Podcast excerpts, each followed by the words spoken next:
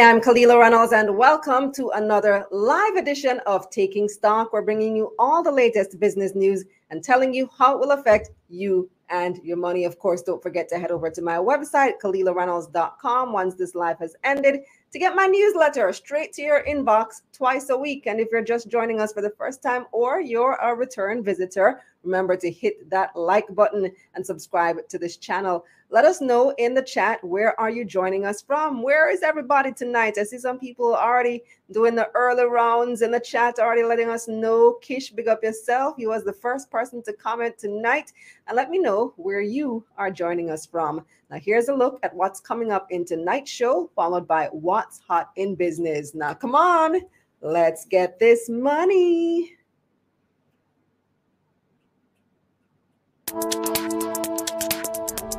After a successful stock split, lighting company Fosrich is reporting a 160% increase in net profit for the six months ending June 30, 2022. Fosrich CEO Cecil Foster will tell us how they did it. And the analysts weigh in on the latest market developments. JN Group will be giving away a $5,000 mutual fund gift certificate to one lucky viewer. It could be you. And Sagicor Financial Company is acquiring Ivari, a leading middle market individual life insurance company in Canada. We'll discuss. But first, here's What's Hot, brought to you by Jamaica Money Market Brokers, your best interest at heart. Sagicor Financial Company is making a bold step into the Canadian insurance market. The company said it has entered into an agreement to acquire middle market individual life insurer Ivari. The transaction is reportedly valued at 325 million Canadian dollars, which is roughly 251 million US or 38 billion Jamaican dollars. Sagicor Financial Company owns a 49% stake in Sagicor Group Jamaica. Ivari has been in operation for over 80 years. It provides individual life and critical illness insurance solutions for the Canadian middle market. The company has more than 700,000 policyholders and 250 employees. According to Sagicor, the deal would see them expanding their footprint to North American markets and doubling the size of their balance sheet. The deal is still pending regulatory approval. SSL Venture Capital is officially no more. The company has been formally renamed and relisted on the Jamaica Stock Exchange. It now trades as MFS Capital Partners Limited. The relisting, which took place last week, signals a fresh start for the company under new leadership. Back in May, MFS Acquisition, an offshoot of MFS Group, completed a 79% acquisition of shares in the troubled SSLVC. Speaking on taking stock after the acquisition was complete, chairman of MFS Group Dino Hines said the company will remain in the private equity space. However, he said that MFS Capital Partners will focus on investing in more established companies rather than startups.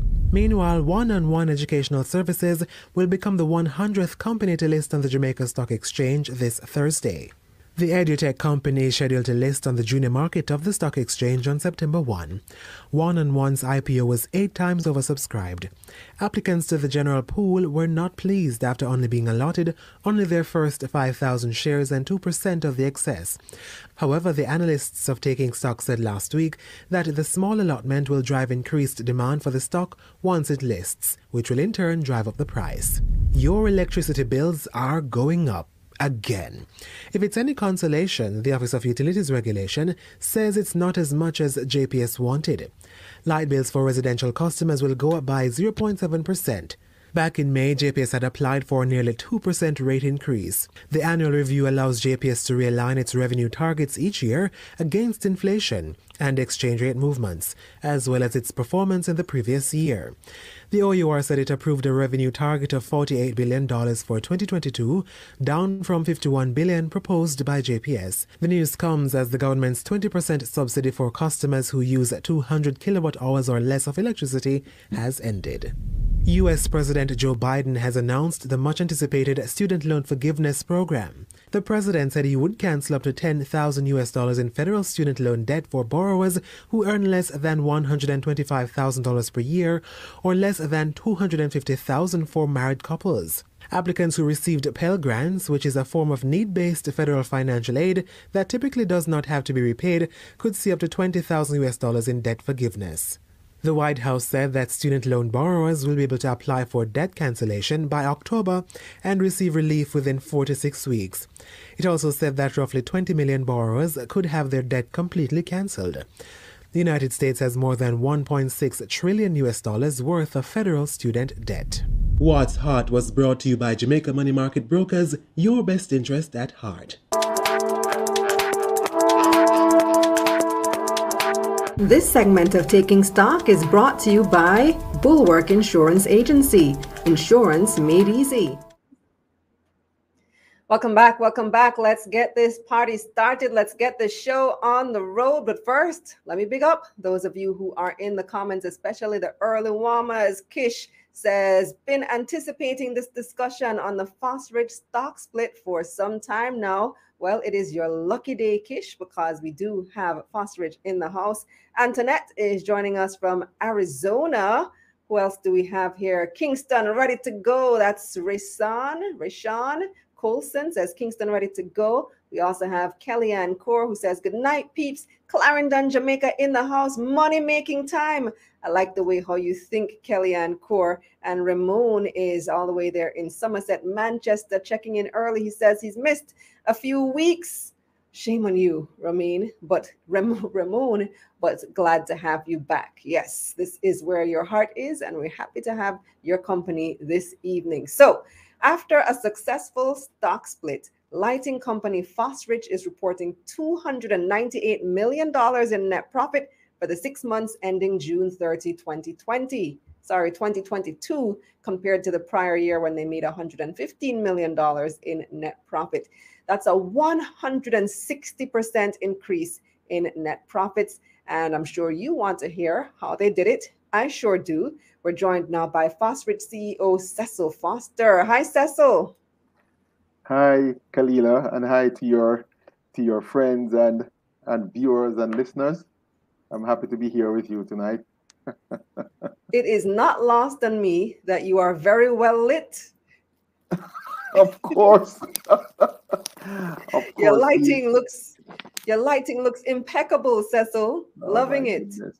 We we let me try shift over of, to the side a little bit here. Yes. We do a lot of work from from this position at night. So we have to take care of the lighting. You know, especially we are in the business and we can help many people to do the same too. Absolutely. All right. So Fosrich, we all know, is a lighting and electrical company, but give us a little history on how long you've been in the business and how you started. Amazing. It's a long story, so I'm going to cut it real short. Um, it's about 28 years now that we have started. We started with only two employees, and today we have almost 180. We started only by distributing electrical items, and today we not only distribute electrical items, but we are in the industrial electrical business. We are also in the solar um, energy business. We are in the LED and lighting business, and we are manufacturers of PVC pipes in Jamaica. Fosrich also so, um, seeks to find great partners across the world who can bring value to our customers like Philips, Siemens, Huawei, um, GE, and uh, those Fortune 500 companies we represent here in this marketplace. What's the lighting business like? How, how competitive is that industry? You know, uh, oftentimes, Kalila, I, I, I talk, I talk little about the lighting part because the lighting part of our business is literally a couple of percentage points. But the electrical is huge. It's it's roughly 51% of our business and growing. Electrical is 51%. What all does electrical entail?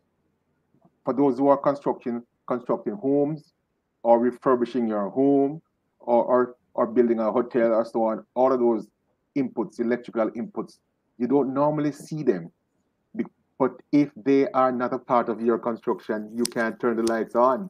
And so all those wires and breakers and um, transformers and conduits and and panel boards and so on. Those are the biggest part of our business. The lighting and decorative part of our business, we really love it because it gives it gives people a chance to feel good when they buy these products to decorate and and, and make their, their homes and offices look good. Plus, in this space also, we are trying to dominate with the LED version of lighting products. Uh, we presently are working with JPS to light the streets with LED lights. As you know, they are in the process of changing out, I think, 120,000 street lights. And we are in the space with them doing that. And so we are proud of the lighting part also, but it's really, it's really a minuscule part of what we do at Fosrich, as I just said.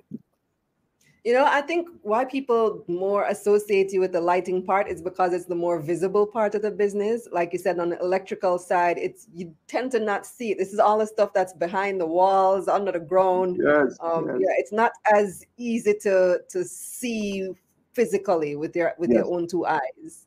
You're right. And um, at one point, when we just started up in the decorative lighting business, we promoted the lighting world so much that we are at fault for that reason. But uh, we are in the marketplace every single day across the country, um, interfacing with people who are building or renovating uh, and so on. So that's what we do. And then the PVC part of the business, that is a newer part of your business, yes? Yes. Um, for about just about three and a half years now, we've decided to take up the gap that was left by manufacturers who who decided that they were not going to carry on manufacturing pipes anymore in Jamaica. And so we did that. And we are pretty happy to say we are very proud of employing in, uh, almost 100 people in our PVC business right now. And we are in the process of expanding the PVC business um, to start doing the sewer pipes and the industrial infrastructure pipes. We are very happy for that. Okay, I see somebody in the comments saying that they can't hear. So let me just uh, verify that those in the audience can indeed hear. I know Cecil is hearing us because you're answering my questions. But if yes. anybody else having a difficulty hearing, let me know in the comments and we can see what we can do behind the scenes to fix the issue. Let me take the first question from the audience because they're already coming in with some pretty good questions. And this one comes from, who is it? Chris. Chris says, will we see Fosrich manufacture solar panels in Jamaica? uh, these the Jamaicans are the best, I tell you. They think great and they think long term. I think it it might not happen, but Chris, we have um, toyed with the idea and, and, and we have looked at it. And um, last week, I spent the entire week in Brazil, one of the largest solar exhibition in this hemisphere. And what I see, the the, the Chinese and the Europeans and the um, South Americans are doing, it might not be something that we can step into. We are we are doing our research, but that's not a, a priority right now. There are one or two other things that I think are near food. But great question, and um, we are looking for opportunities. This might not be the one yet, but we'll see.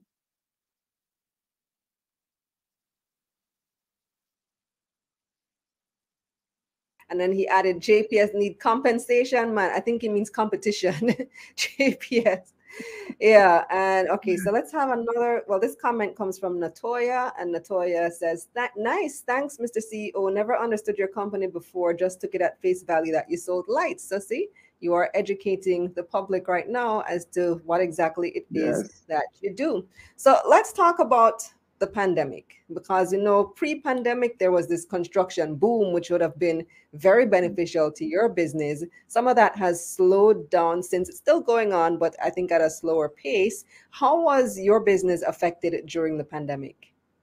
Um, oh we have seen revenues over the period literally doubled over the last two years. Uh, we, wow. we, we we kept growing every year in in the 30s and the 40s percent um, per year on an average. And um, what we did was we stayed, we coined a, a, system phrase that when people are afraid or when a child is frightened and afraid, the child flees, he runs. And most times it runs to the person who is is is closest or is more friendly and so on, right? And so we said when people are afraid and uncertain, we want them to run to us. So we were out there in the space where people are, and we commiserated with them. We let them know that we understand their pain, and we try to bring solutions to them in that marketplace. And we were tremendously rewarded. We had challenges with in the market with supply chain and so on. It never affected us more than say 15% of, of, of the time. And I think it's because again, we also do not just buy from people abroad. We form partnerships and relationships with shippers and, and, and various um, aspects of the business. So we were always, I think, treated with, with preference. And so we were always, or most times we had what the customer customers were looking for. And um, I can never say this uh, enough. Our team our team members, lockdown didn't mean much to them. The customers meant more, and they dug deep and dived deep, and they stood up and delivered uh, a service that was absolutely amazing to the customers over the pandemic period, which I think we are still in. Eh? Yeah, that that really is amazing because even when I talk about the slowdown in construction, hotels, a major major construction was delayed, and you still managed to to improve revenue. So is it that you you never really observed the slowdown in construction that we thought we saw, or it's just because of your internal efforts why you were able to achieve that? Um, staying closer to the customers than maybe the competitors um, brought us more. I mean, the customer saw us as more of a partner, and I think we didn't experience a slowdown. Uh, when you look at the numbers, because we are very forensic, we look at the numbers compared to 2019 and so on, and uh, 2020 and 2021. The numbers are the item numbers that we sell are pretty much improving every year. It means, therefore, that uh, we are getting out there and getting more of our products into the hands of those who are using them to construct buildings or to repair buildings.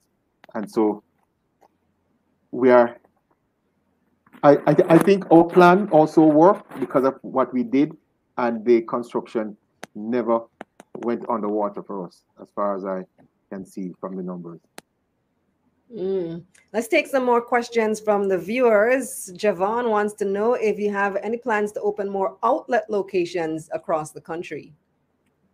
At present, we have four locations. We have two in Montego Bay, one in Mandeville, and we have in Kingston. And we see where we can get across the island to any part of the island within an hour and a half.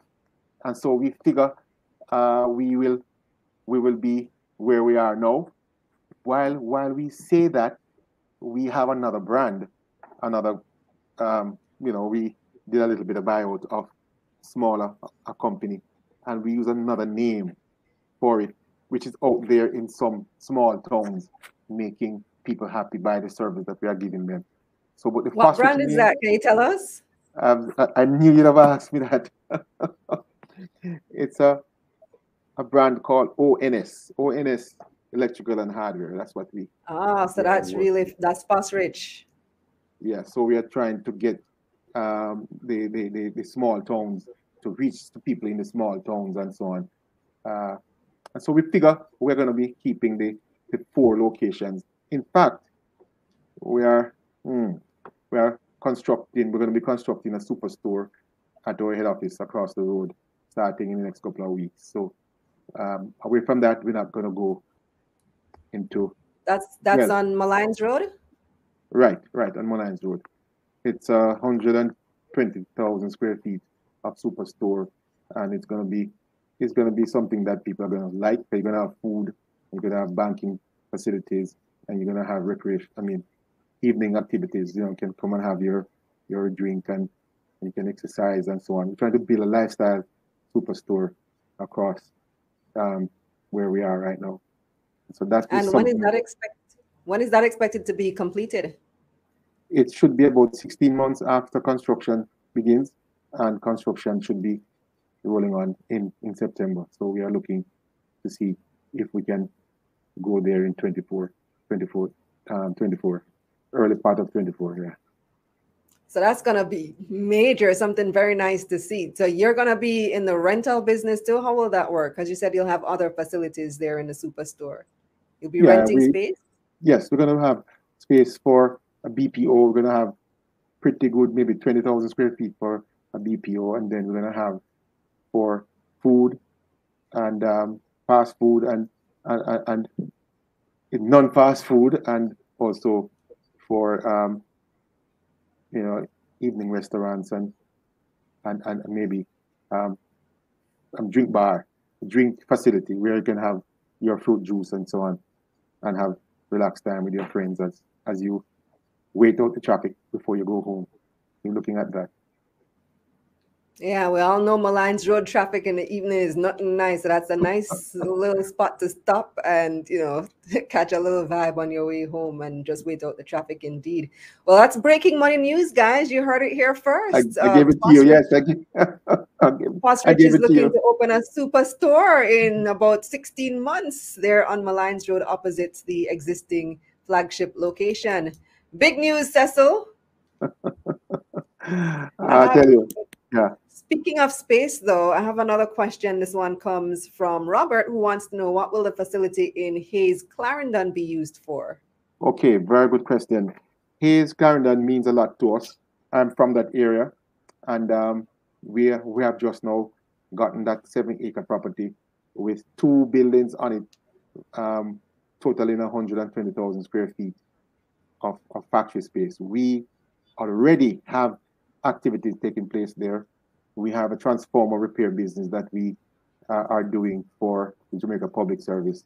Ha ha ha. We have to take care of them, okay? Because we can't live without them. and, and, so we are doing that. Um, and then we are now doing our, um, rolling out our industrial pipe, which is pipe business, which is going to be a 24 hour um, business. And that is something that we are very eager to get going fully, as now we have been given the SEZ status. We can roll out in the next, yes, in the next couple of weeks, we'll be rolling out a 24-hour manufacturing activity down by Hayes in Clarendon. And a good thing too, Kalila, and and those who are listening, we are employing people from the area, you know, engineers who go to UTech and study and come back to the area and don't have a job. We are employing them and we are we are seeing and feeling the vibes, the good vibes from those persons who are getting employment in their local and um, people who go to Heart, some of the Vertec, uh, Vertec kids and so on. We are pretty, it's not just about building a plant, it is building the lives of people in the community. That's what we want to do. That's really, really great. So, do you accepting applications now? I think we have all, I think 80 something people, we're about 30, 30 something already in place, and the others are starting up next two weeks.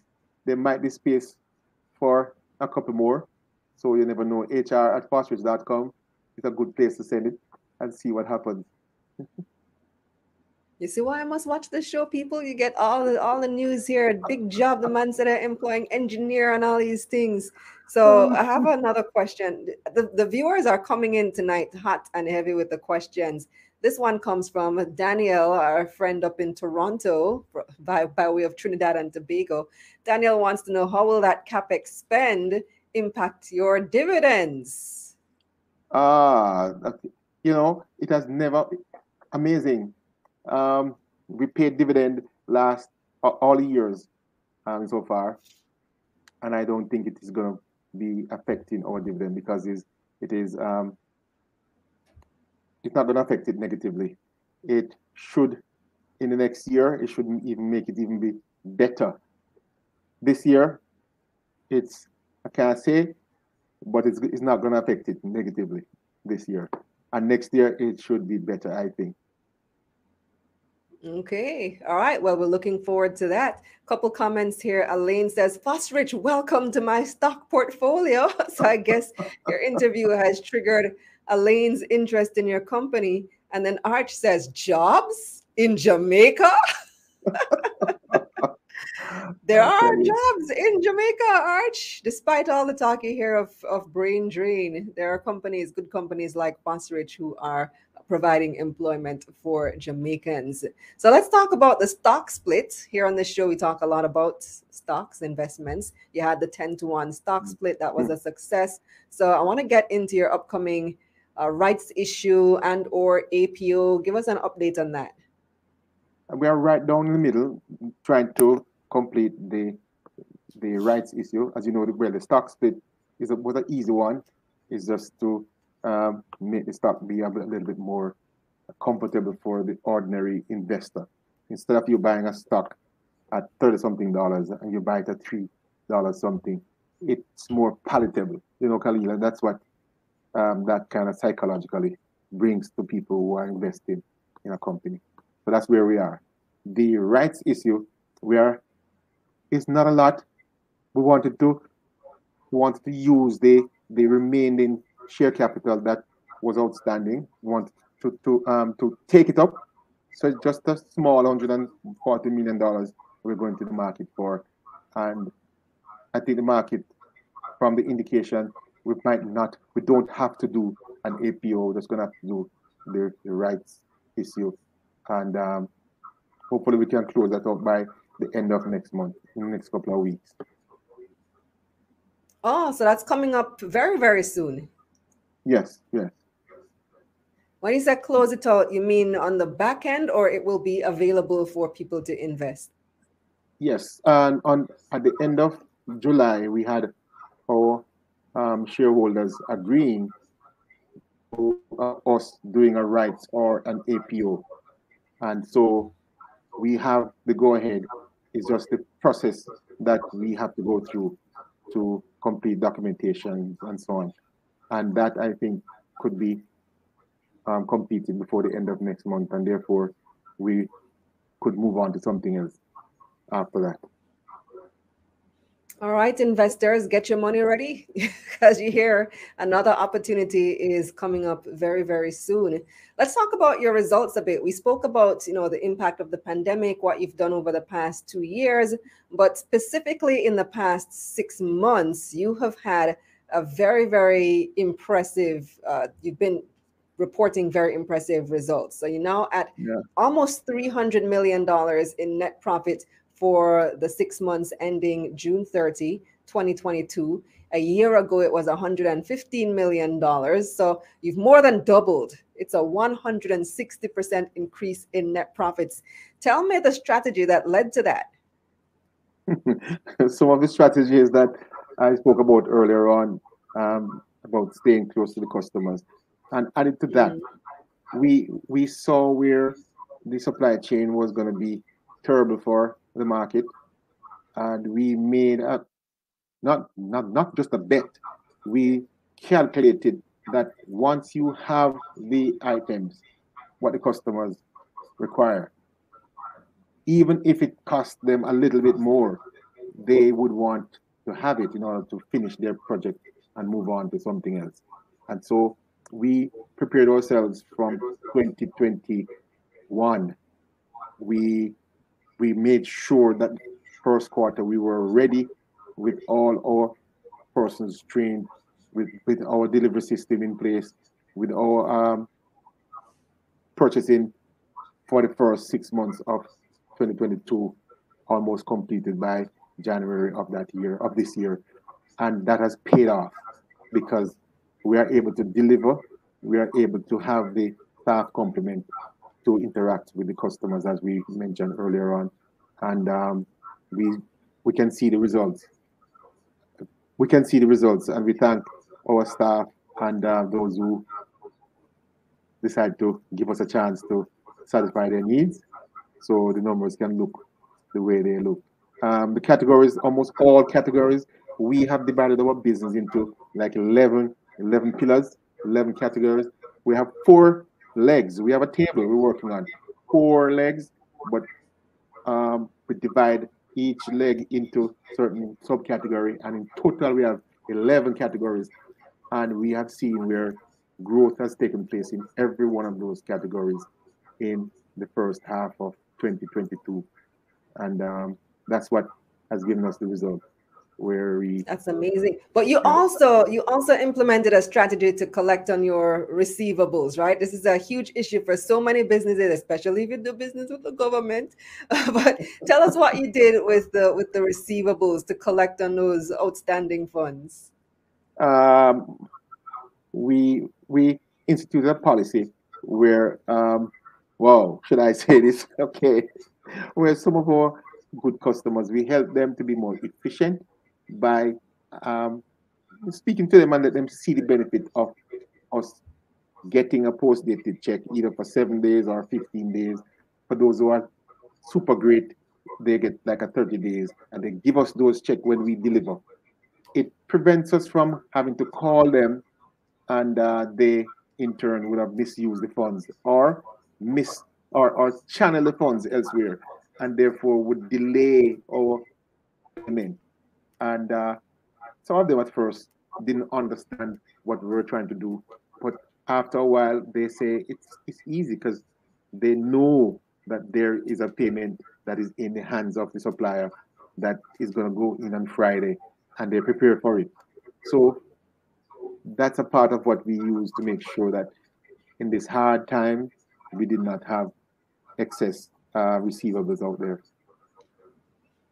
Makes sense. Business owners, are you hearing this? Fosrich has implemented a plan to collect on those receivables. Uh, maybe you can take some hints from what they've done over there. So, so Cecil, you've hit most of your 2022 targets. What other targets do you have to hit? What, what, what's next? We do have third quarter and fourth quarter, Kalila, of course. Uh, we want to give a lot of value, a lot more value to our customers and for our shareholders. And so we're looking forward to what will turn out in this quarter and in the, the, the fourth quarter.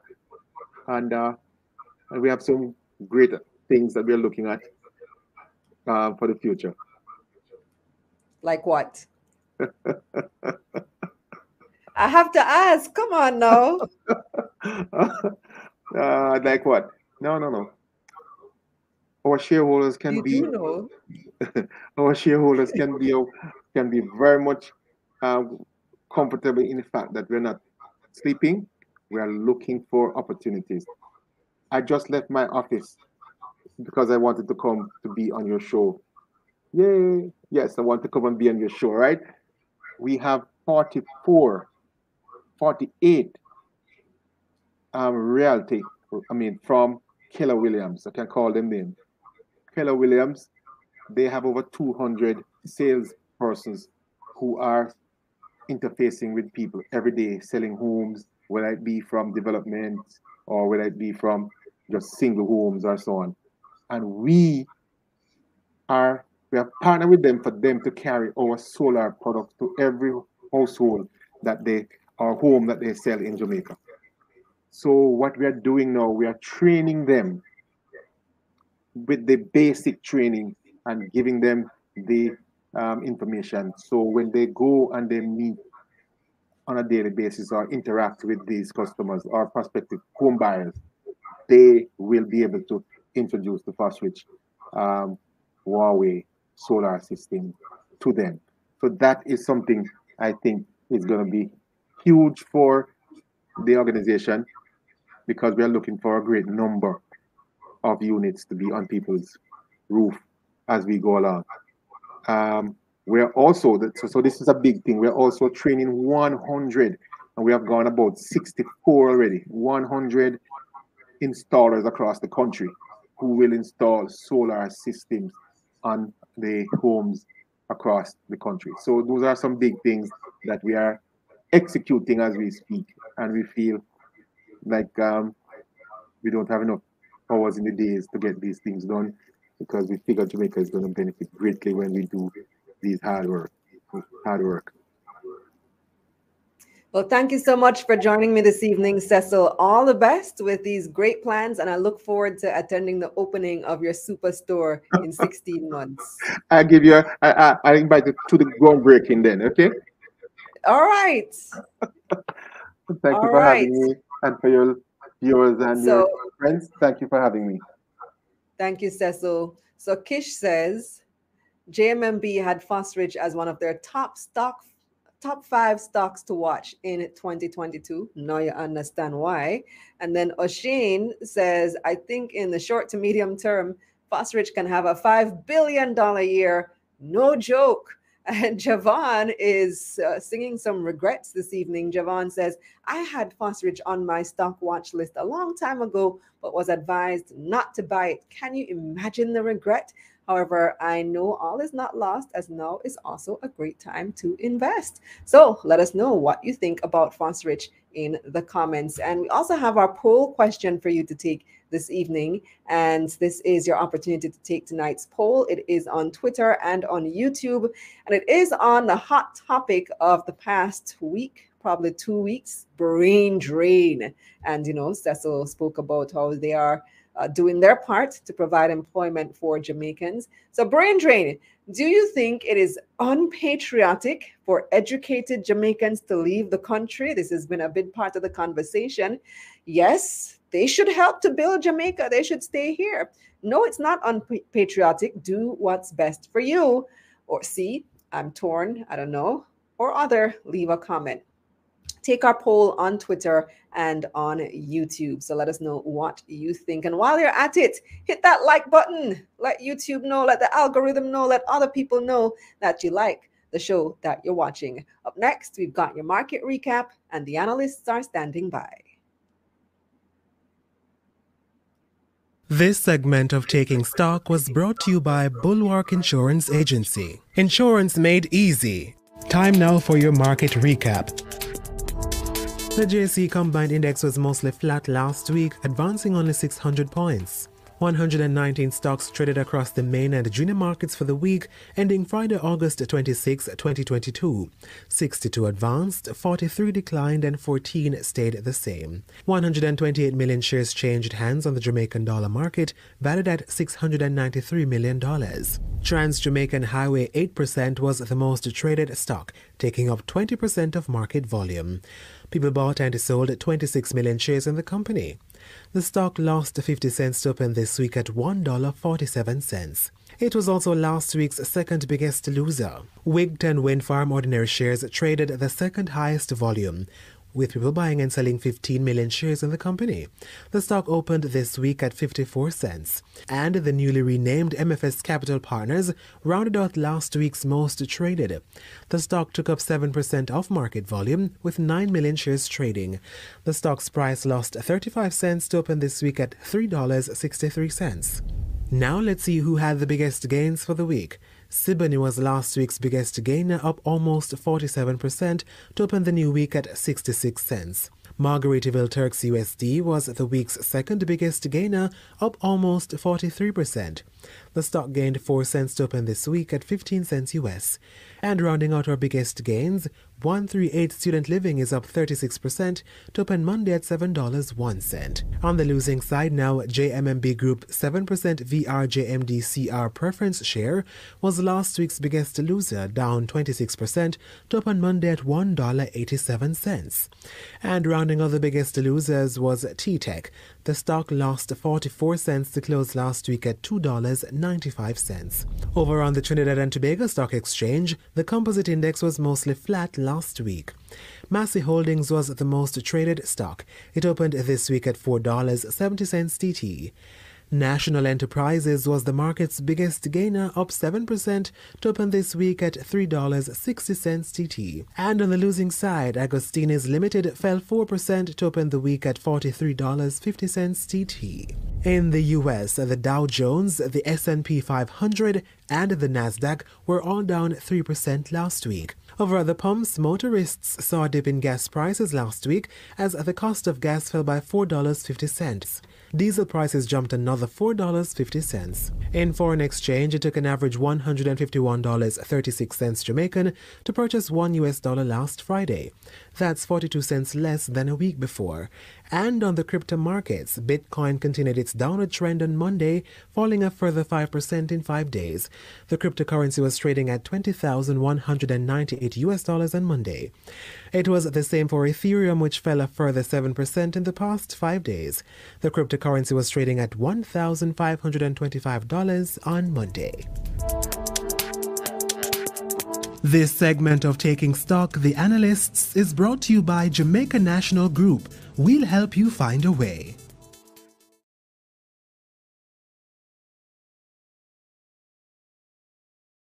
Me?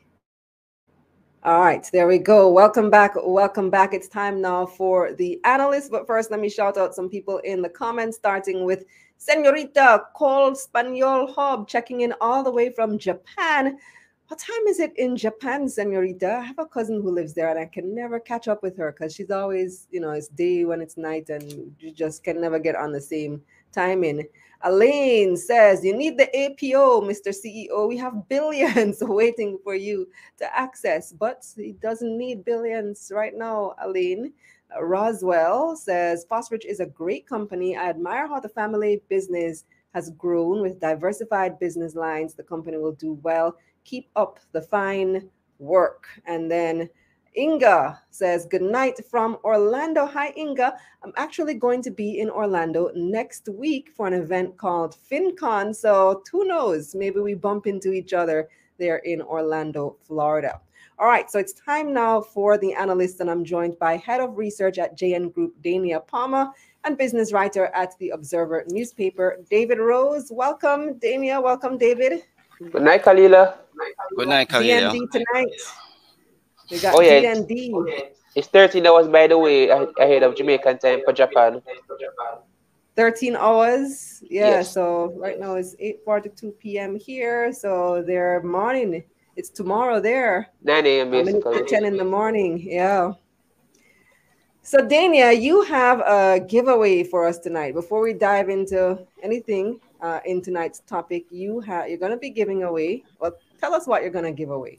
Sure. So tonight we're going to be giving away five thousand dollars, um, and that five thousand dollars will be invested in our JN Mutual Funds um, product of the of, of the uh, winner's choice, and um, what we're gonna do to give it away, we have a we have a stock that we want to give you some clues, and then you will, um, if you can correctly guess the guess the the name of the stock, you win that five thousand dollars basically.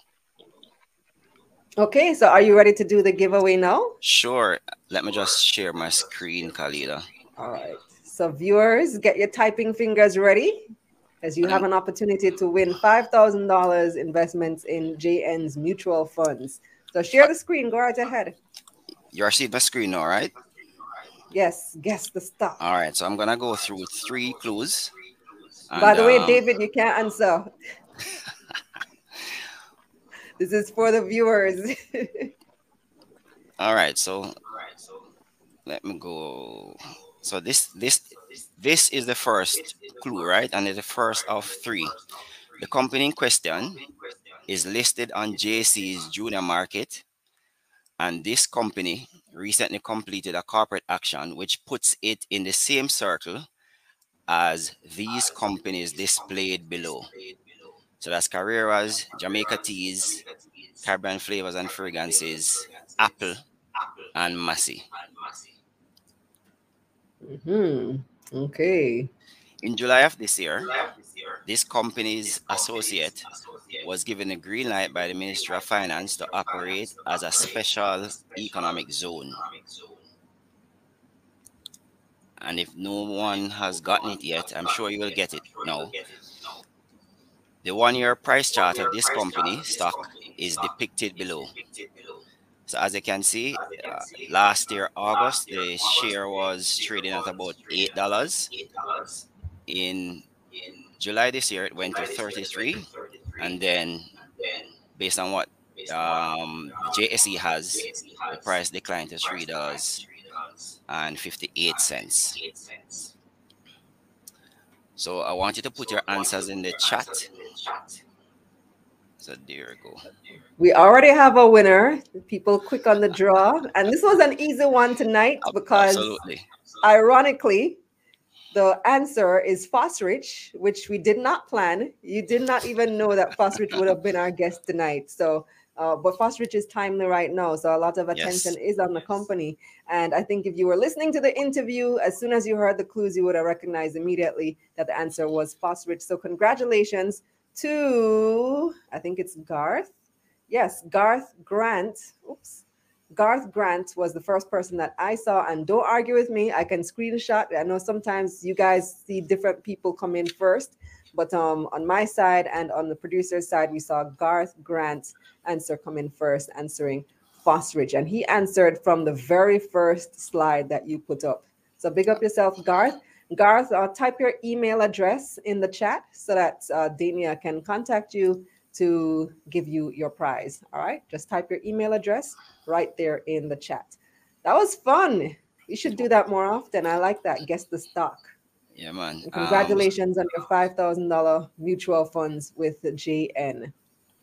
So we are talking some more about Fosrich today, Dania, because they recently released their numbers, including performance since the stock split. And this is, you know, looking at the, the performance of the stock is not something that I typically like to ask CEOs when they come on the show because they're less concerned about the stock price and more so about the company's performance. So this is something I can ask you as an analyst there with JN.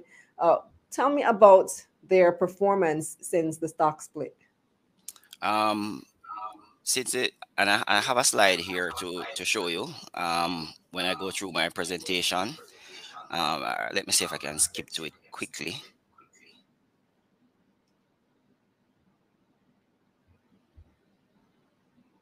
All right, so what we have, by the way, this is the split adjusted price. So this this chart is not as dramatic as you would have been seeing on JSE, but since the stock split, uh, immediately after the stock split, we saw the price um, jumped to five dollars per share, and then has moderated a bit, and it's now trading at three dollars and fifty one cents. Um, usually, a stock split, usually that is the reaction I get from a stock split, and we expect over the next couple of um, months, years, the the price to to trend higher, basically.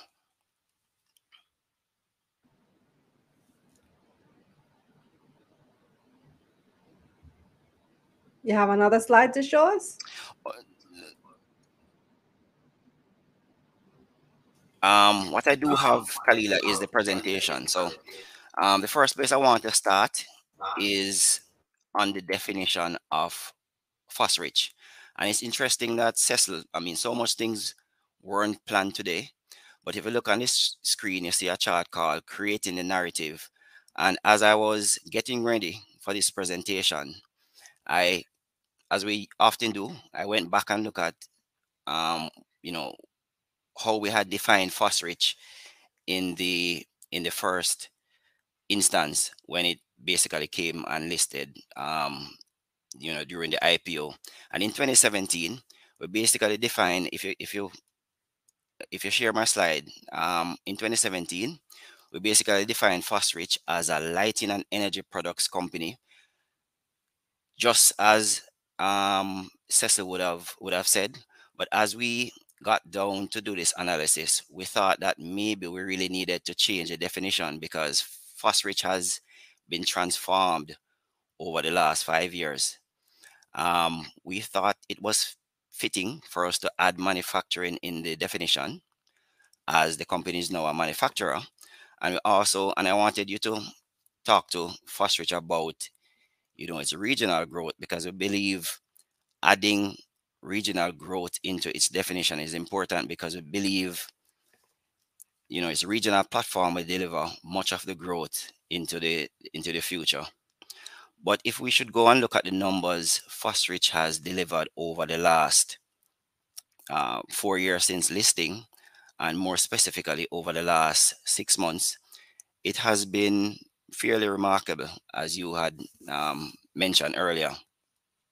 Now, amid supply chain issues, as Cecil had mentioned, and increasing commodity prices, the company still managed to deliver tremendous revenue growth and you know good cost containment which resulted in its gross margin certainly over the last four years increasing by 3% and even over the last six months when you compare it to the previous six months in the in in the in 2021 we have seen an uplift of about 3% which is quite remarkable. So revenues over the last six months when you compare it to 2021 has increased by 65% quite impressive. Gross margin like we said before up by 3 3% um, efficiency ratio up by 4.5% and the efficiency ratio basically basically shows you the amount of revenues that is being used to cover its expenses. And certainly it means that if less revenues are being used to cover its expensive expenses um, that's an improvement. And we've seen the company numbers improve almost year over year. Um, over the last six months, it's down to 22.5%. We are in um, June 2021, it was 27.1% for, for that six months that ended that period. Finance costs is up to 91 million in the six months period ending June 2022 and that is not surprising since its IPO, the company has basically used debt to fuel its growth.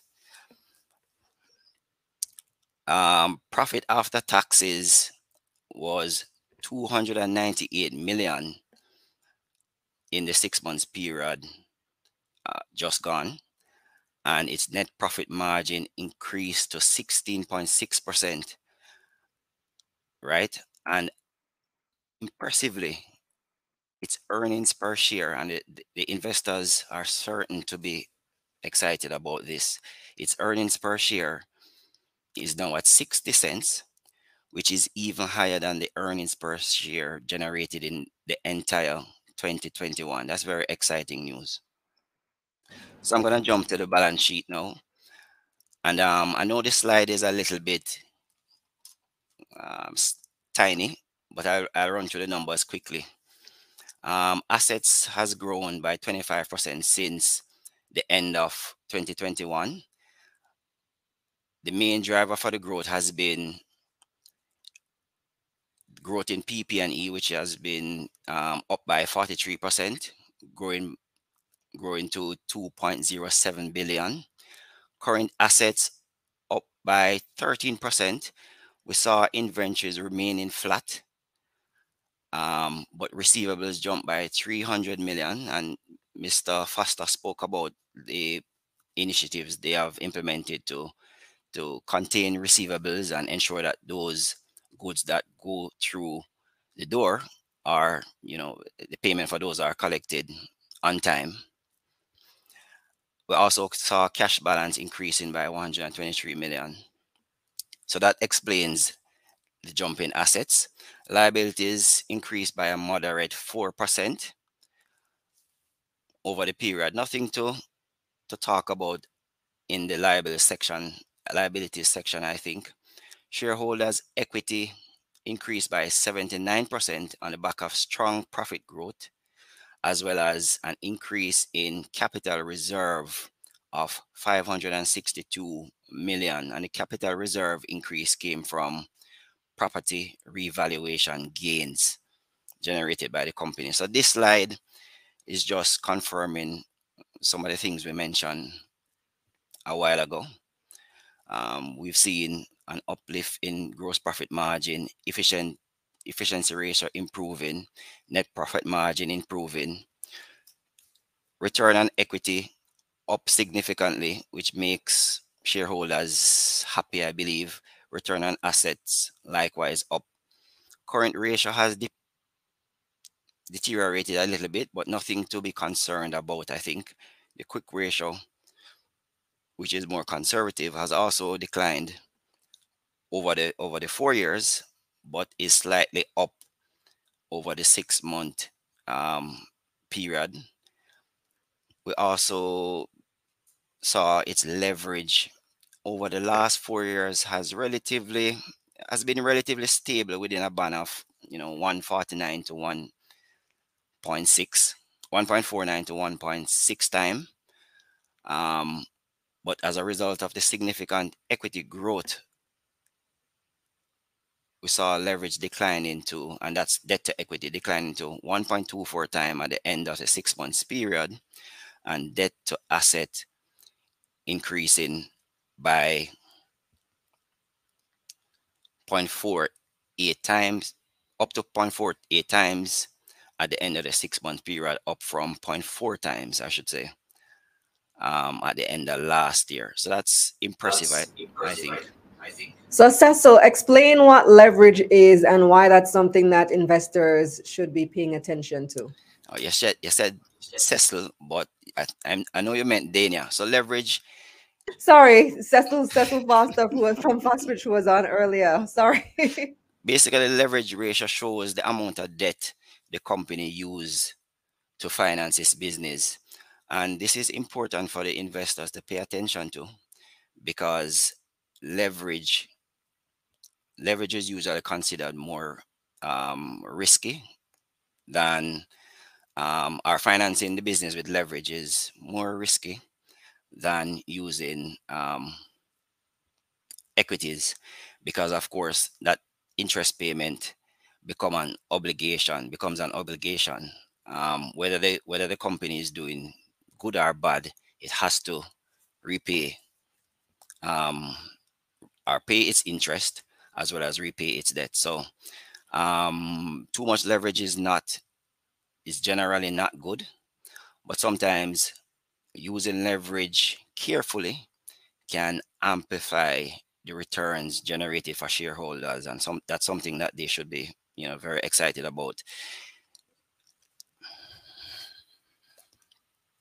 So let me go to the next slide and this is the slide where we started on. I had to jump to it to explain something. So we saw where i think this was in december last year after the company announced and probably why I wanted to, um, you know, ask Cecil about the export growth because after the company announced it's started exporting to Barbados and it has plans to go into other territory, territories outside of Jamaica, we saw investors reacting um, to the, the stock and it has seen a significant run up in price um, currently, the stock is trading at about 47 times.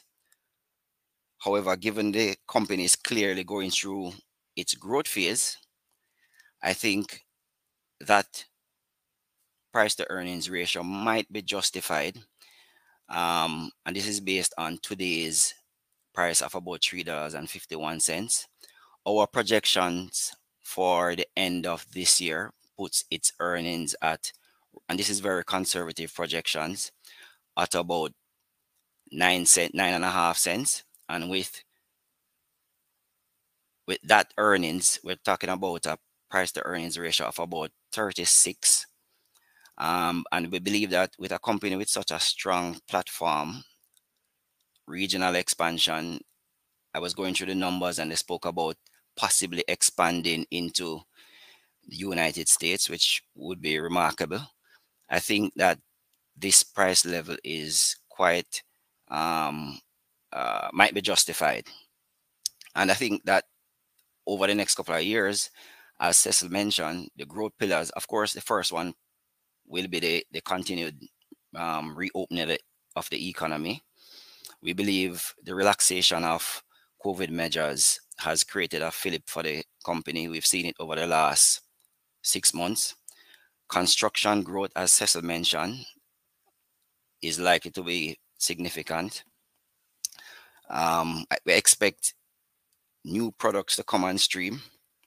and we're also looking to see operation and improvements. The company is also seeking to diversify its revenue. Cecil mentioned the new um, store, sales store on Molynes Road, which will have BPO space, which will bring you know rental income, lease income to the business. So that's that's very exciting. Yes, indeed. So next time, uh, Daniel, if you want me to ask something to the guest, just type it in the private chat so sure. I can see that sure. I can just pass it right on and make sure that we get that to the guest. So, David, you've been looking at another company. There's been news about Sagicor Financial Company Limited. They've entered into an agreement to acquire Ivari. Ivari, I'm not quite sure how you pronounce it. Ivari. That company, Ivari. They're a subsidiary of uh, Wilton RE Limited. Right. And they're basically in the insurance business. So tell us what's going on there. So for those who don't know, Sagicor Financial Company is the ultimate parent company of Sagicor Jamaica, is listed here on the Jamaica Stock Exchange. Uh, they are currently in the USA and through the Eastern Caribbean, you know, in Barbados, Trinidad, and other Caribbean markets. So they're currently planning to enter Canada through the acquisition of Ivari for a consideration of 325 million Canadian dollars, or in other words, 250 million US dollars. So the Sagicor did the pro forma, uh, and forma is you know, after the acquisition, their, their, their earnings per share would increase by 25%, and based on how they plan to structure the deal, their, their quote unquote investment portfolio would shift from about 60% being investment grade investments to 80% investment, investment grade investments. And it also would push core financial companies asset base of from about 10 billion to about 20 billion United States dollars. So this acquisition actually is very accretive to Sagicor financial company and creates a new market for them to actually enter. I listened to the call last week with Dodridge, who is the president and CEO of Sagicor Financial Company, and other executives and analysts. He pointed out, that, you know, the regulatory environment is kind of similar to what is here in the Caribbean, so there's no significant hurdle there. Uh, similar is IFRS like as well in the Caribbean and so forth. So it's not like it's a deal that's going to require a lot of heavy lifting. So the corporation is actually funding this uh, acquisition through a loan, a five-year secured term loan. So 80% debt, 20% cash, and you know they can refinance it later on. Uh, but it's a pretty accretive deal and it's pretty interesting because uh, the chief financial officer Andre, Andre he actually pointed out that you know based on their intended target to become investment grade in the future, this acquisition actually can help push them much quicker and, and a target towards the investment grade and actually reduce their financing costs. So, what is investment grade? So, it's like we as individuals have a credit score, companies get credit ratings when they are going to seek debt from the debt market. So, triple B and up, triple B minus and up, that is what you call investment grade. Below that is what you call junk or non-investment grade. Jamaica is currently rated B plus, so we are actually considered junk. And French government company is actually, I believe, a BB plus. So they still have a couple of rungs to go up before they become investment grade. And the beauty about investment grade is that your cost of funding goes down. So instead of you taking a, a debt finance insurance, for example, at let us say seven percent, it can be like four, three percent, for example. And that's just a very example of the whole situation or scenario.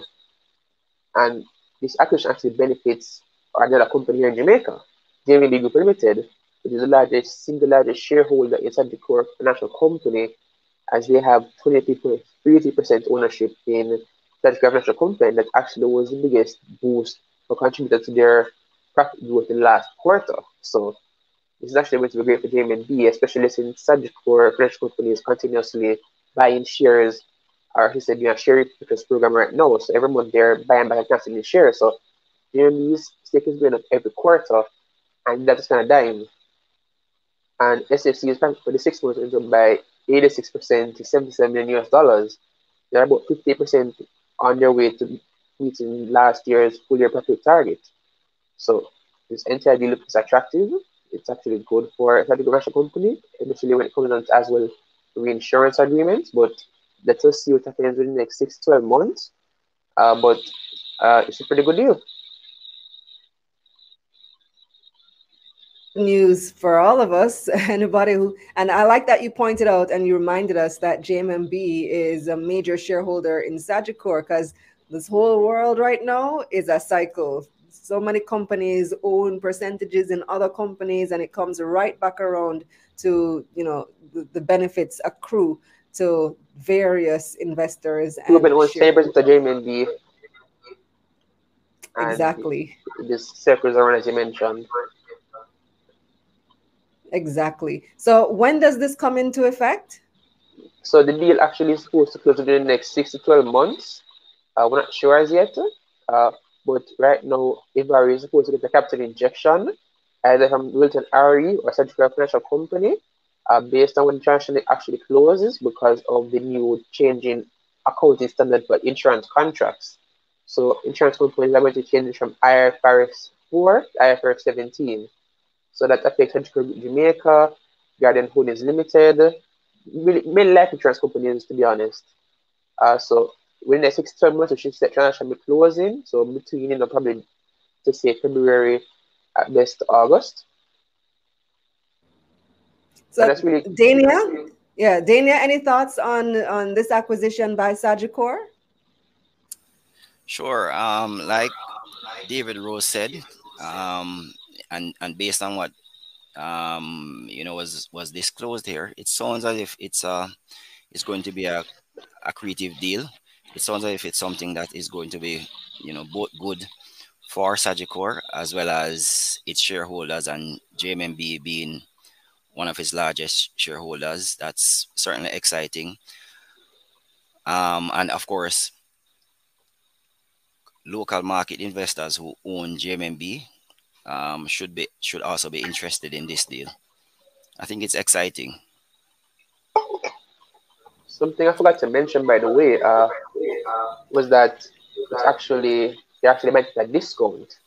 So that's actually something to consider as well in the whole grand scheme of things. So that they're actually buying that discount and it's going to be so accretive to their books right now because as it currently stands, Sagicor Jamaica is the largest contributor of profit. In the various companies is going to be between Sagicor Jamaica and Sagicor Financial Company.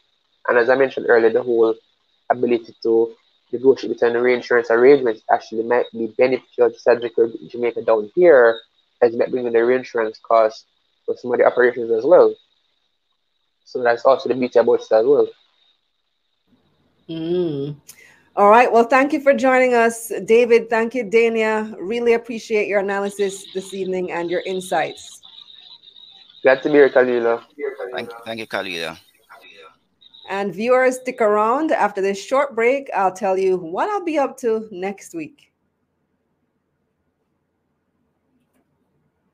This segment of Taking Stock the Analysts was brought to you by Jamaica National Group. We'll help you find a way. Hey, moneymakers, you're not an official part of the family until you have your merch. Visit KalilaReynolds.com slash store to order your t-shirt and your mask today. Let's get this money.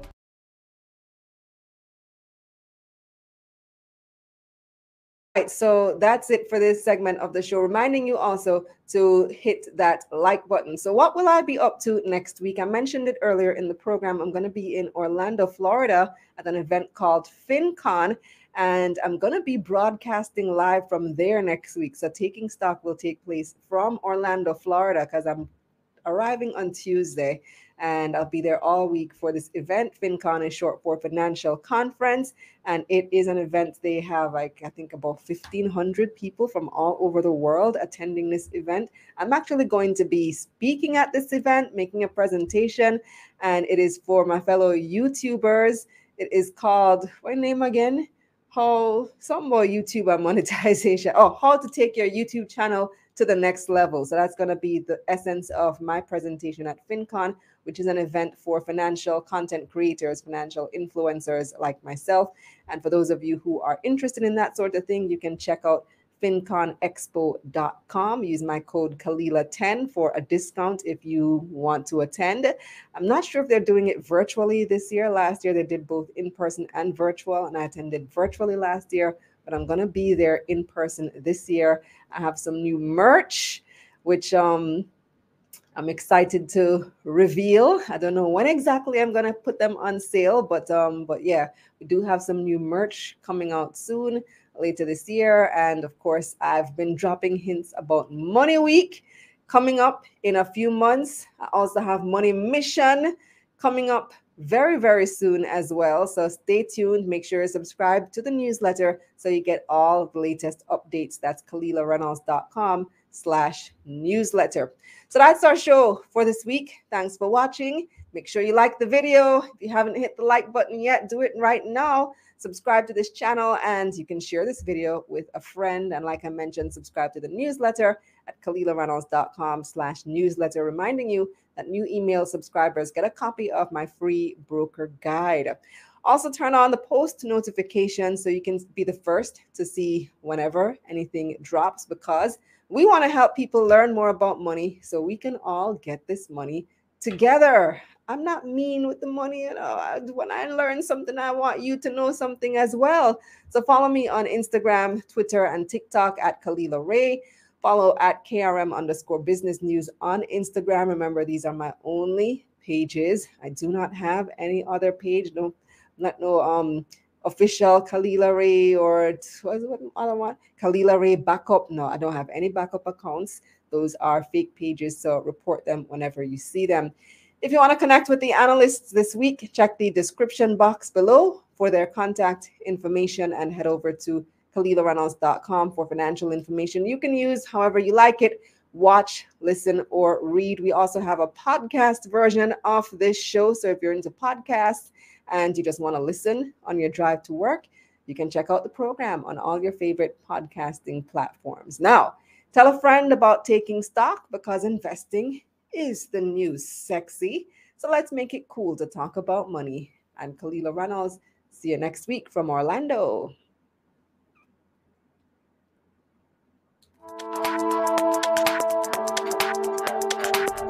What's this money?